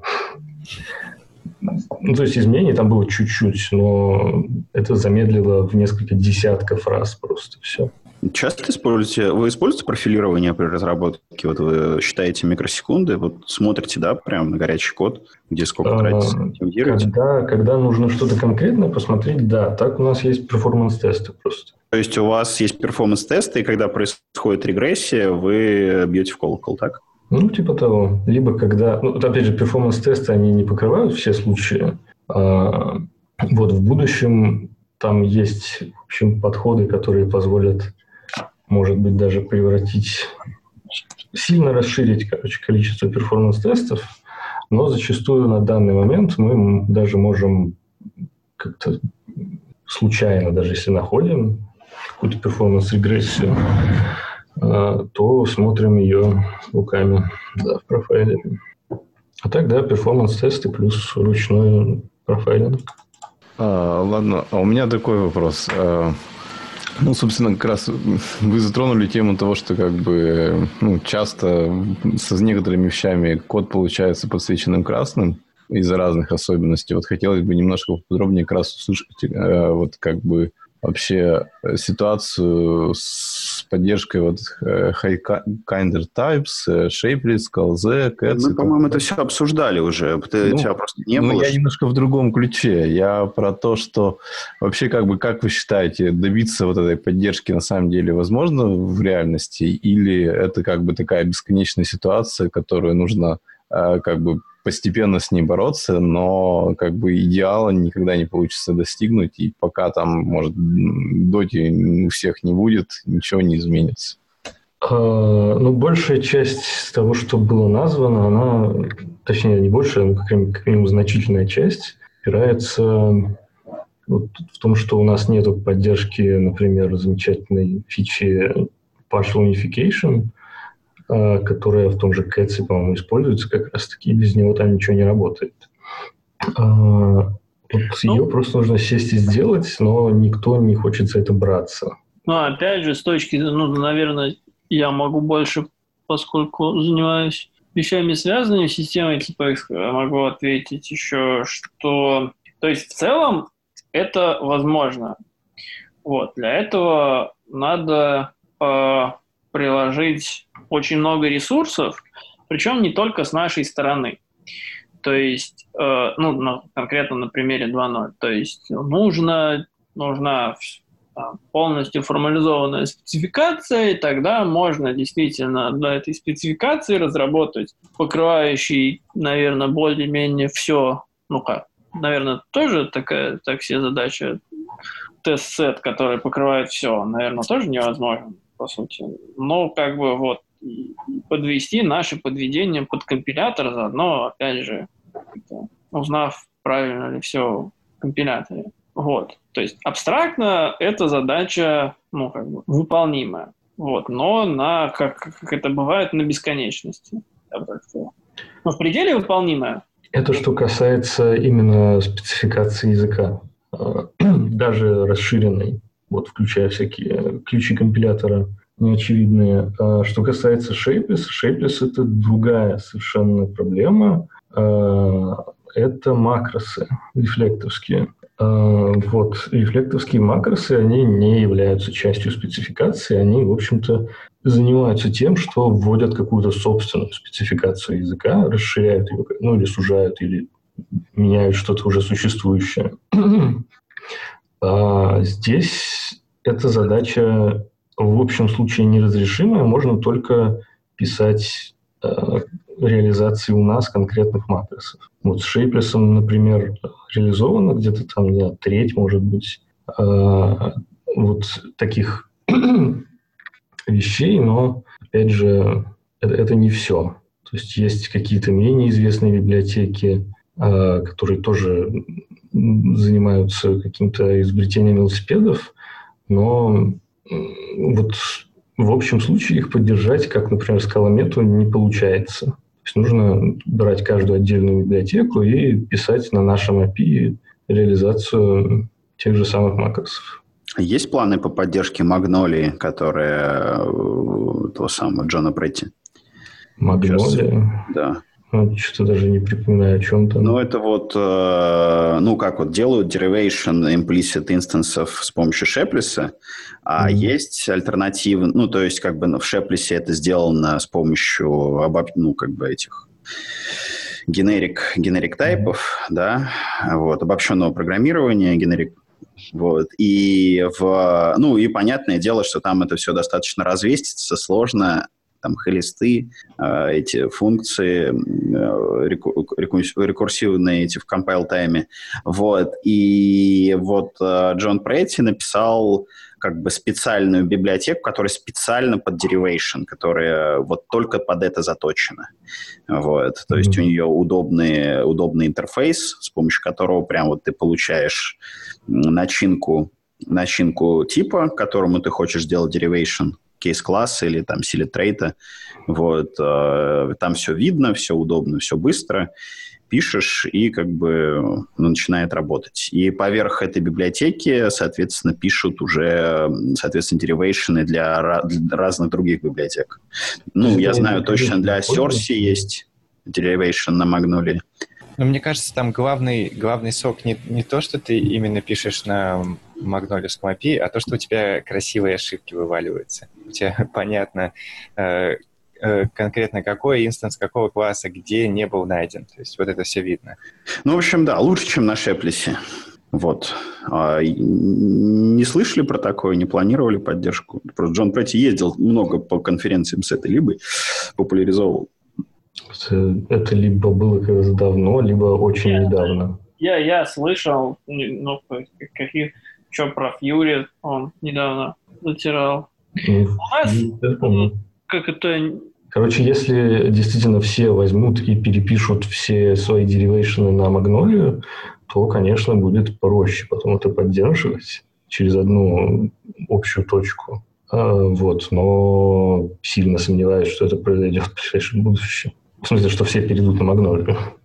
Хотя я сейчас подумал, наверное, Магнолию сложно будет заимплементить, потому что, по сути, тот код, который там пишется, этот код, он подальше идет в макрос. Вот. То есть он прямо используется макросом. Да, но если там какие-то абстрагированные структуры данных, э, да, да, там есть Ладно, я не, не, буду, не буду фантазировать на эту тему, потому что я до конца не понимаю, как э, именно работает Магнолия. Потому что нам же все-таки нужно действительно выдавать типы, которые сгенерированы не...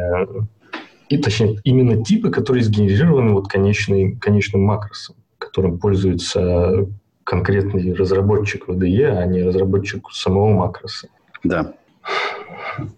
Но она там работает по принципу типа, э, она, э, а, а, она не основывается на э, порядке импли выводы имплиситов, как, ну, как в обычном компиляторе, она сама э, в нужных местах смотрит, где ему надо, там начинает искать. Э, соответственно, вот это дерево поэтому выводится с правильными ошибками, потому что, ну, типа, я пытался найти для вот этого второго параметра в этом кейс-классе вот такой-то тайп-класс, я его не вижу, поэтому, ну, ошибки понятные становятся. У меня такой немножко отвлеченный вопрос есть. Ну, э, вы, как разработчики скала плагина, наверняка как бы смотрите на проекты в этой сфере, и, соответственно, вот у нас есть такой как бы уже заброшенный проект Insign, который как бы пытался, ну, по сути, тоже быть средой разработки для скалы, ну и, и еще, кроме него, еще, конечно, было вот скала IDE.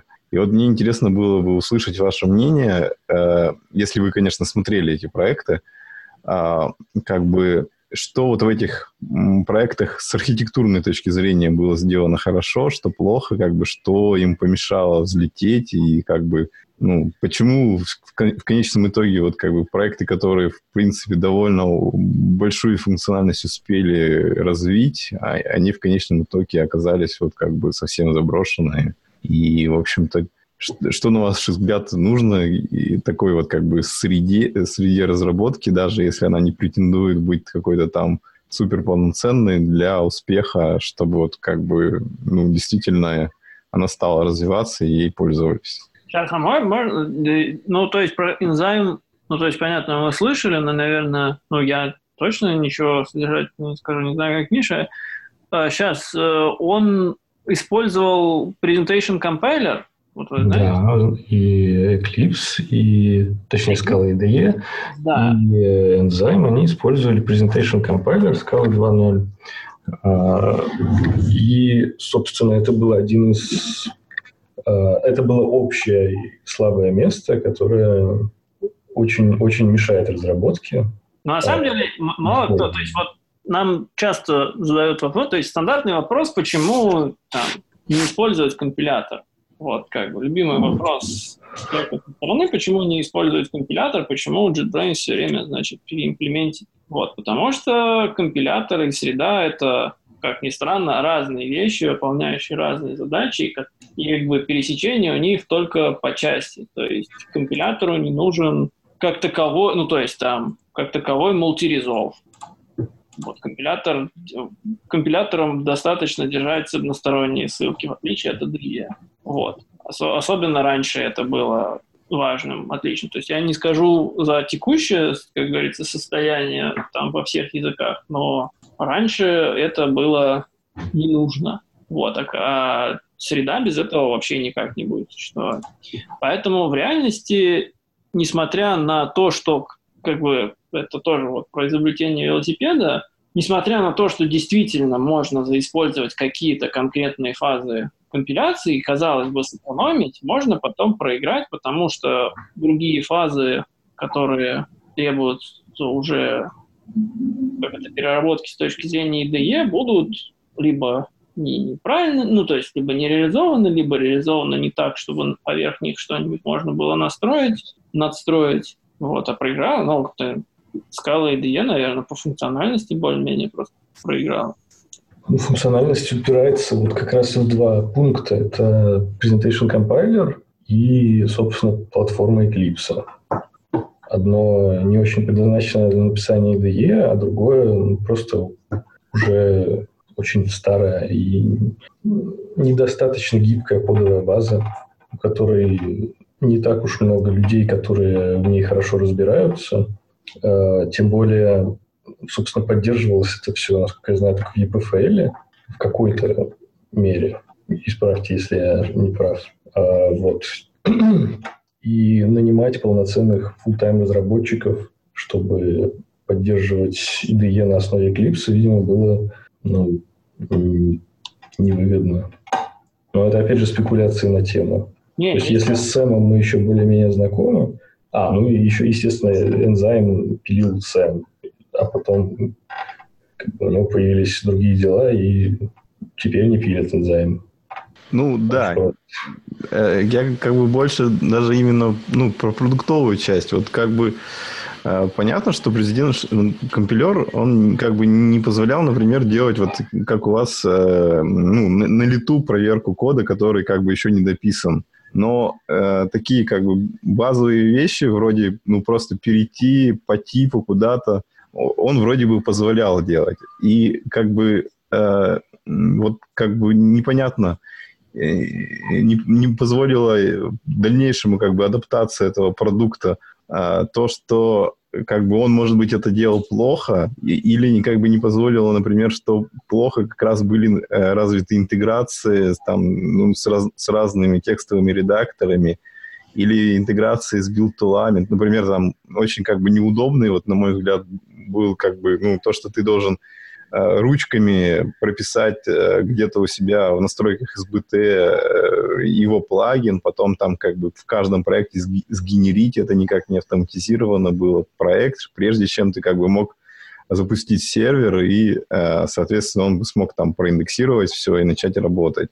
Вот как бы, ну, если смотреть именно на фичи, то вот не очень очевидно, что вот именно интерактивная как бы вот компиляция, она ну, настолько важна. Такое ощущение, что, может быть, все-таки как бы недостаточно они э, били по направлению вот тулинга, который позволяет очень гладко открыть проект и как бы начать работать с кодом, э, не заморачиваясь вот кучей телодвижений, чтобы просто оно как-то работало.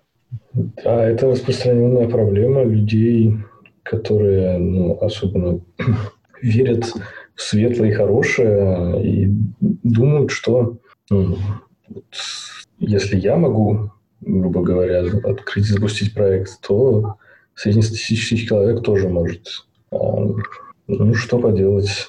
У нас тоже э, была такая болезнь. А, вот потом мы пообщались там со скалоцентром и узнали много нового, что оказывается там у людей начинаются проблемы уже на этапе создания проекта, что почему-то Можно поставить идею со скала плагином и начать писать на скале. Вот это сложно. Было. Надо проще сделать. Слушайте, ребят, а вы проводите какие-нибудь а, вот а, эти UX-исследования на тему там много людей создает скала проект через а, форм, ну, через мастера вот этот там New Project? Вот я даже не помню, как он выглядит. Вот. Много ли открывает новый проект, сделанный через SBT New, или вот как, как вот вы смотрели на эту тему? У нас есть два направления просмотра этой штуки. У нас есть такая штука, как Feature Usage Statistics. Она была там, буквально с испокон веков идеей, и сейчас снова начала активно развиваться. То есть это такая штука, которая как это записывает, что такая-то фича была заиспользована, и на основе этого можно действительно смотреть какие-то результаты. Вот. А есть э, вторая штука, это у нас есть, в общем-то, отдел маркетинга, которые там централизованно занимаются изучением рынков, там создают, не знаю, там вопросики, еще что-то с людьми какие-то проводят мероприятия, где, на которых тоже выясняется какая-то информация. То есть она там не по конкретной фиче будет, конечно, а там более такая, как это, по палате средневзвешенная температура. Вот, э, там, ну вот, там недавно был опрос про скала мир, вот, там по библиотеке, еще про что-то от нас. Да, вот мы хотели как раз э, хотели уточнить, э, как бы, ну, что это за выборка была и как бы какие вы для себя выводы сделали из этого опроса? А, мы, мы пока что не устраивали такой обширный анализа этого рыночного. То, о чем Андрей только что говорил, а, это в перспективе. Пока что мы основываемся либо на фидбэке прямом, который мы получаем из компаний, из э, просто общения с людьми на конференциях, э, ну, либо нам предоставляют информацию, всякие там скалоцентр. Ну, то есть, вот. да, есть разные пути поступления информации. То есть, вот этот опрос, он условно, я бы, наверное, сказал, что в рамках вот снова заработавшего направления фичи Usage Statistics, вот, об использовании, как, ну, то есть понятно, что любая фича, которая педаливается в проект, она там стоит сколько-то денег, банально. Есть человек ее педалит, тратит на это время, вот, вопрос о том, нужна ли она в целом. То есть, как бы, то, что что-то как бы, можно напедать какую-то очень крутую фичу, но ей пользоваться будет два человека.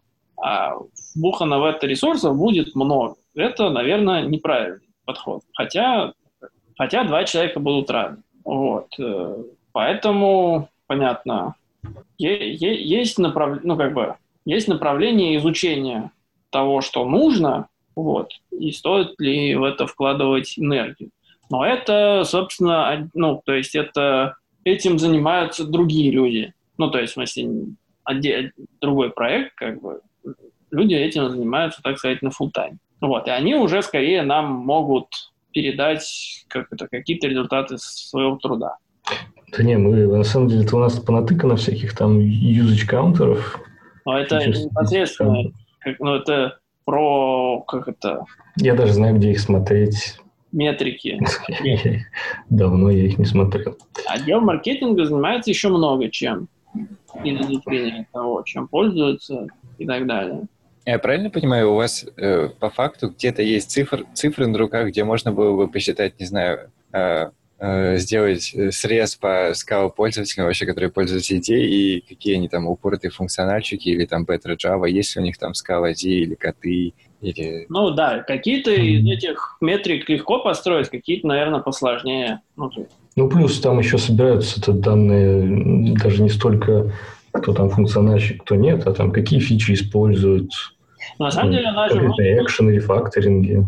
Мы же можем... Я думаю, вообще э, не факт, что мы можем, типа, за, ну, даже пытаться создавать какую-то условную статистику, не знаю, там, используете ли там АККА в вашем проекте, потому что это информирование нас о каких-то внутренних делах какого-то там закрытого проекта. То есть мы можем, ну, то, что мы можем, это собирать статистику про свой проект. Вот у нас есть фича, вот, там, э, заинлайнить переменную. Мы можем отслеживать запуски этой фичи в нашей IDE. Ну, во-первых, нет. У нас есть все-таки кнопочка, которая или галочка, или что такое, которая позволяет э, включить людям э, отсылку usage статистики. Но это кнопочка. Плюс к тому она анонимная все-таки. То есть это просто увеличение счетчика. Как бы там вот э, вы в своем суперсекретном проекте используете акку, ну, там был у нас счетчик там 67, стал 68 за последний день. Ну и что? То есть это не слив какой-то вашей персональной информации. Ну, может быть. Да. Ладно. А, мы приближаемся к финалу, я так понимаю. Женя, ты хотел рассказать что-то про Финч? Да, сейчас, секунду, я найду карточку, куда я ее запихал. Да, в общем, э, был э, релиз Финча 0.25. Я вот, к сожалению, не успел все там посмотреть. Подожди, надо подводочку сделать. Зачем ты... Ну, Под водочку? Нет, С огурчиком? как раз не надо, не надо, не надо, не Ты надо. думаешь, не надо? Не, не, не, не Но вы... Это новость про то, почему нас... Это продолжение новости о том, почему нас блочили и почему разблочили. Вот мы решили просто так рассказать вам про Финч. Да нет, на самом деле клевый релиз. Там, я не знаю, насколько это долго все пилилось, но суть такая, что э, сейчас Финч, он как бы отвязывается от Twitter Futur, и там можно будет в качестве endpointов э, использовать а, практически все, что там может быть, э, ну, любой как бы тип, который э, эффекты обозначает. То есть можно использовать Monix, коты, Zio, еще там какие-то есть, вот Catbird, непонятно, даже не знаю, что это. Вот. И, в общем, наконец получается, что Finch, он э, становится такой библиотекой, которая чем-то близка к э, HTTP4S. То есть это как бы будут они, по сути, конкурентами теперь.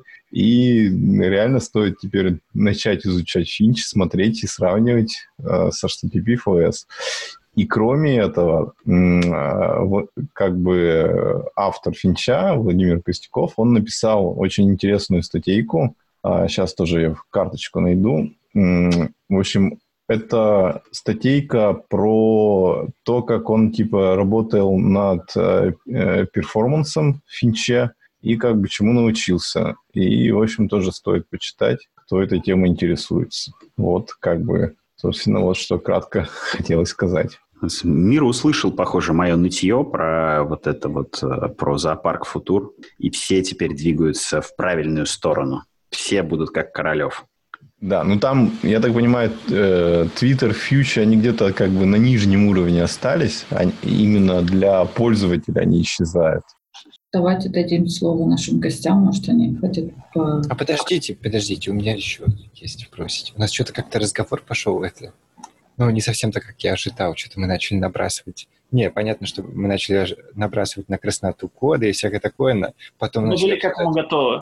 э, за Kotlin и прочее вообще, что он вообще лучше, лучше скалы. Мы, мы все согласны с тем, что Котлин лучше скалы. Не, И не, на, на самом-то деле, да. Из-за того, что Мне мы кажется, мы должны были сказать спасибо этим ребятам, которые у нас сидят, потому что что бы мы делали без вас вообще? У нас как-то альтернатив немного. И у меня по этому поводу есть реально э, рациональное предложение вам. То есть я вот для себя э, в идее просто поменял э, цвет под цвет отши- ошибки. То есть я подумал, что вот красный, он как бы раздражает человека. Это сразу как-то все, все плохо. И я поставил себе де- дефолтный цвет синий. И вот синий, он как бы, ну, ну, может быть, там ошибка. Вот. И я предлагаю сделать так по дефолту на весь Scala плагин с новой версии. И, в общем, меньше людей будет гореть.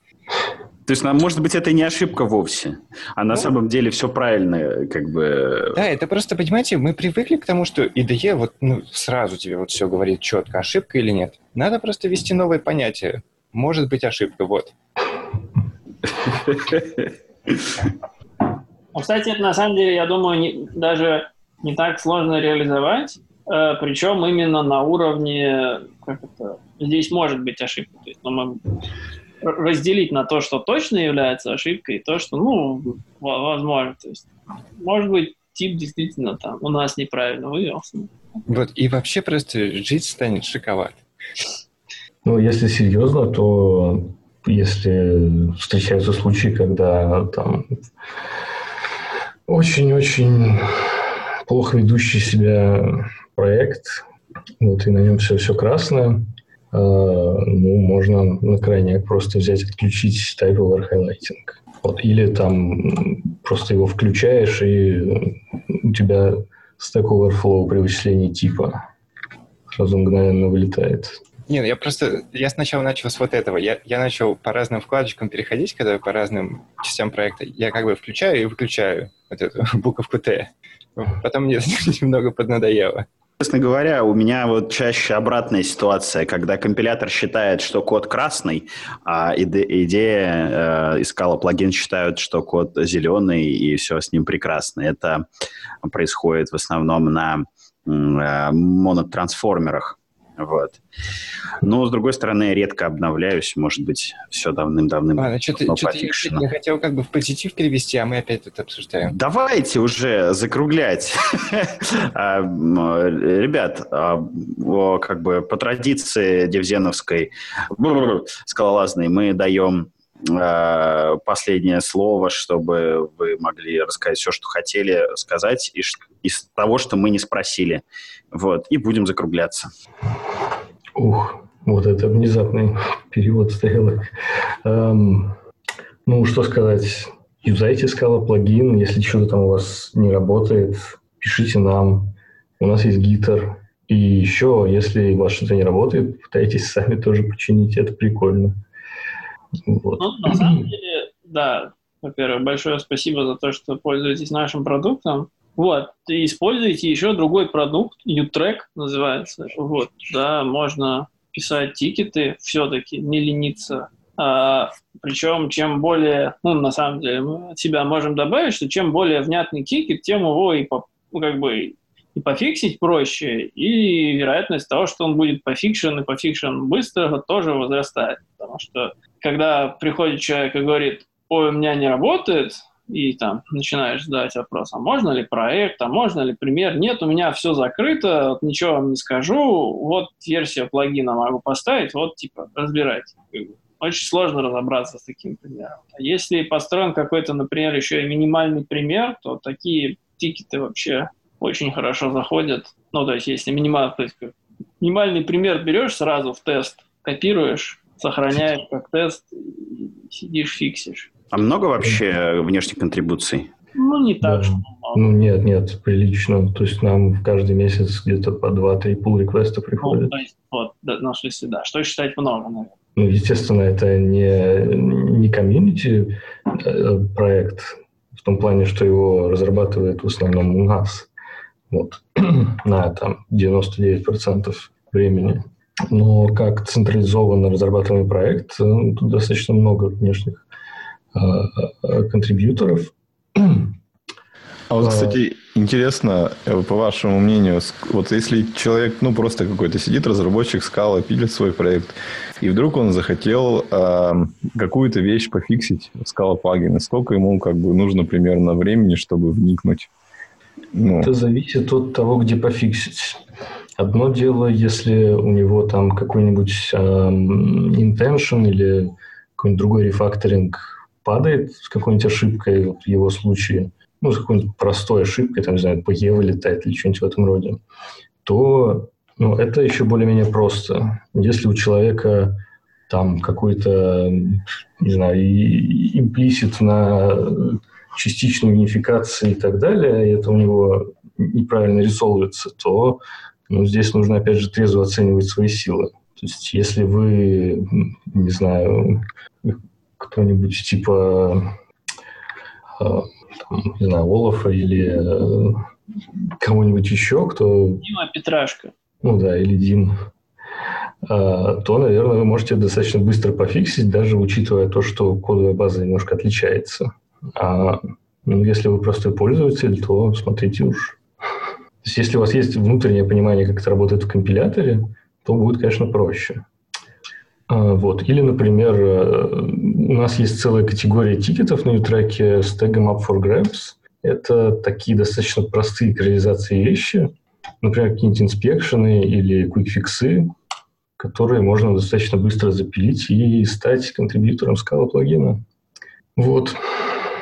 Ну, а так, если сталкиваться с жизненными реалиями, то как бы можно еще посидеть, э, как это, поплакать над просто открытием проекта. Ну, то есть, на самом деле, свежий, ну, то есть, человек со стороны, э, склонировав наш проект, казалось бы, СБТ, проект, открыв идеи, но не факт, что типа все, ну то есть там вроде как в Redmi все описано, но кто же читает Redmi по части, типа, как, как готовить. Да не, у нас, на самом деле, в последнее время гораздо лучше с этим стало. То есть Нам раньше... важно настроить SBT размер хипа. Вот а, не надо, потому что теперь у нас есть точка SBT опт в корне. Ну, теперь стало хорошо, может работать. Да. Времени... Вот. Иногда, да, случаются всякие там факапы, типа э, не обновили версию идеи, она больше не качается, артефакт. Вот, потому что у нас зависит, э, мы зависим от идеи не с сорцами, а бинарниками. Вот, может быть такое. Но раньше просто было действительно сложно. Там надо было самому выкачивать идею, подключать ее э, там, в качестве библиотек к проекту, там какие-то файлы куда-то прописывать, опции и прочую фигню. Сейчас это, к счастью, более-менее автоматизировано делается. Вот. И это могут быть какие-то конкретные баги, внезапные. Как это, работая каждый день, вот у меня, например, буквально недавно была проблема, мы ее обсуждали там с частью людей, что надо бы, наверное, уже поправить, потому что, ну, короче, ты вроде как, ну, там что-то обновилось, там надо было СБТ переимпортировать проект, и вот, ну, типа, не работает Resolve просто, ну, ни в какую, то есть никаких ошибок, ничего выясняется, что вот идейский, собственно, Джарни, ну там, идейский zip докачался не до конца, то есть вот, и распаковался типа частями, и поэтому как это, вот так вот. Вот, поэтому это, конечно, такие технические детали, на, на которые можно случайно, то есть можно не наступить и не столкнуться, а можно наступить и, и как бы плюнуть и сказать, пойду. Ну, такое бывает в крупных проектах сплошь. Мне кажется, да, это нормальная ситуация для крупного проекта, если ты с первого раза потратишь, не знаю, там несколько вечеров, чтобы понять, как вообще с ним работать. Да, ну, ну то есть вот вопрос как бы уже, что считаем ли мы потратить несколько вечеров на то, чтобы типа собрать условно проект правильно и что-нибудь еще в нем разобрать, если у тебя что-то не работает. Вот. К вопросу о там, труд, трудозатратах на там, фикс бага. Прибавлять или прибавлять? Иди пили SBT, иди плагин дальше, задолбал. Это... Я не хочу касаться SBT вообще. Это типа твоя фраза в мою сторону, на самом деле. Да. чтобы нажал Command F9, чтобы мог начать далить код. Вот. А почему? Да, получается. В общем, если подытожить, э, шансы что-то маленькое зафиксить даже за, не знаю, за неделю есть. Да. Ну, плюс у нас еще есть гитер. Э, вот там можно что-нибудь спрашивать. Может, даже кто-нибудь ответит. Ну, шучу, на самом деле, отвечаю достаточно быстро. А у нас, кстати, в скаут-чате это кто-то из вас? Появился человек, который отвечает на вопросы по идее? Да. Это ты? Нет. Но, но я знаю, что он там есть. Он тут как раз недавно рассказывал про, да, скала чатик и про то, что про completion что-то говорили. Вот. Что, Антон, что ли? Нет, Андрей. Вот. А. И что там Ну, там как раз вот после этого появились какие-то тикеты, причем разумные, которые можно фиксить, даже часть уже пофиксилась. Вот. На самом деле, то есть помимо того, что мы доступны через разные каналы, все равно есть как бы наиболее такой приоритетный и удобный. Ну вот, есть баг-трекер, на него можно писать. А, еще про tips. Э, если есть какой-то баг, и на него набегут целая команда, там человек 15-20, и все завоутят его типа вот в один момент, то это сразу будет очень сильно заметно. А Такой там именно в один момент, типа если каждый день там по одному докидывать, то нет? Ну, не такой эффект. Если, э, соответственно, ну, это какой-то фичер-реквест, а не баг-реквест, и это не сходится с статистикой. Ну, это совсем какая-то супер маргинальная фича, которая вот прям сразу с первого взгляда видно, что ну, типа, да, у меня в какой-то упоротой библиотеке вот есть такой случай, хочу, чтобы окей, бабах и все заработало. Тогда маловероятно. Вот. Опять же, нужно использовать common sense. Ну, то есть, возможно, реально, если вот такой случай, может, там проще пообщаться с нами и самому реализовать. То есть это можно потом за pull request сделать, а можно и не делать, и просто там, использовать снаружи эту фичу. Кстати, да, вот у нас есть э, некоторые пользователи корпоративные, которые э, в том числе собирают свои версии Scala плагина вот, потому что у них там какие-то, может, их собственные внутренние фичи требуются. Вот мы для этого предоставляем extension point и всякое API, чтобы писать расширения. Так что такое тоже бывает, да. Насколько сложно писать а, расширения для поддержки плагинов? Ну вот, например, а, у меня внезапно появится много времени, и я захочу заимплементить поддержку Магнолии. Вот. А, насколько это сложно, или это прям вот есть инструкция какая-нибудь, типа вот идешь туда, добавляешь там новый класс, и вот тут вот, короче, имплементишь его, и все работает. А, да, есть инструкция, э, причем есть какие-то конкретные частные случаи, например, добавление, э, изменения способа вывода типов, там, например, как макросы там добавляют какие-нибудь методы, или не знаю, к плагину к компилятору добавляют какие-то definition в контекст компиляции.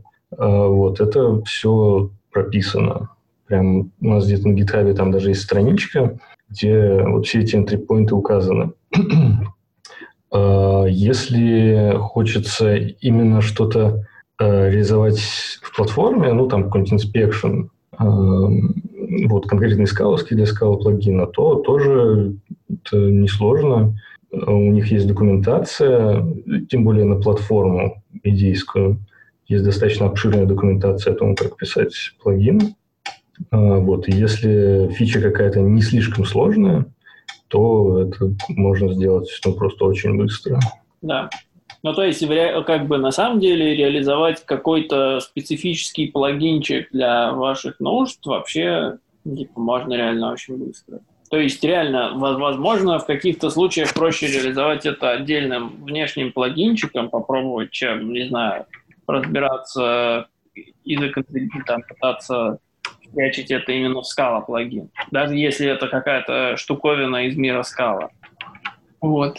Ну, вообще не уверен. Я вот, что...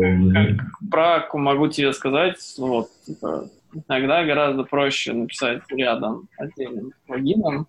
Вопрос, что для этого нужно. То есть даже если какие-то внутренние вещи, ну то есть зависит от того, какие вещи скала плагина юзаются. Если относительно доступные наружу, можно не париться. Ну, то есть, типа, идейский API позволяет работать достаточно, на достаточном уровне рефлекшена, чтобы там даже не имея типа сорцовой зависимости на наш плагин, там что-нибудь накидали. Ну что, ребят, давайте закругляться. Уже много мы наговорили. Мне кажется, два часа уже идет выпуск. Мне кажется, очень получилось здорово. Огромное вам спасибо, что пришли. А... Вам спасибо, что пригласили. Да, да? вам спасибо. Мы, да, если будете звать, мы готовы. Да, очень здорово. Мы всегда как бы зовем повторно, эм, э, как бы как для рассказа новых новостей и продвижения по. А, ну что, значит, как это был 53-й выпуск. Сегодня а, какой там, 28 октября 2018 года, и с вами был Фомкин из Орла. Пока. А вот в Твиттере написано 52-й. Но это мы не поменяли заголовок. Я хотела сказать еще раз спасибо ребятам, что вы пришли. А, было очень интересно вас слушать. А, я думаю, что мы позовем обязательно вас еще раз, а, обсудим новые новости, которые у вас появились. Может, вы расскажете еще какие-нибудь интересные вещи про Scala плагин. Вот. Всем спасибо. С вами была Оля сегодня из Испании. Всем пока. А также Вадим, всем пока и всем спасибо. Пока, пока. Давайте пока. Спасибо еще раз. Так, трансляцию стопаем. Так, и запись.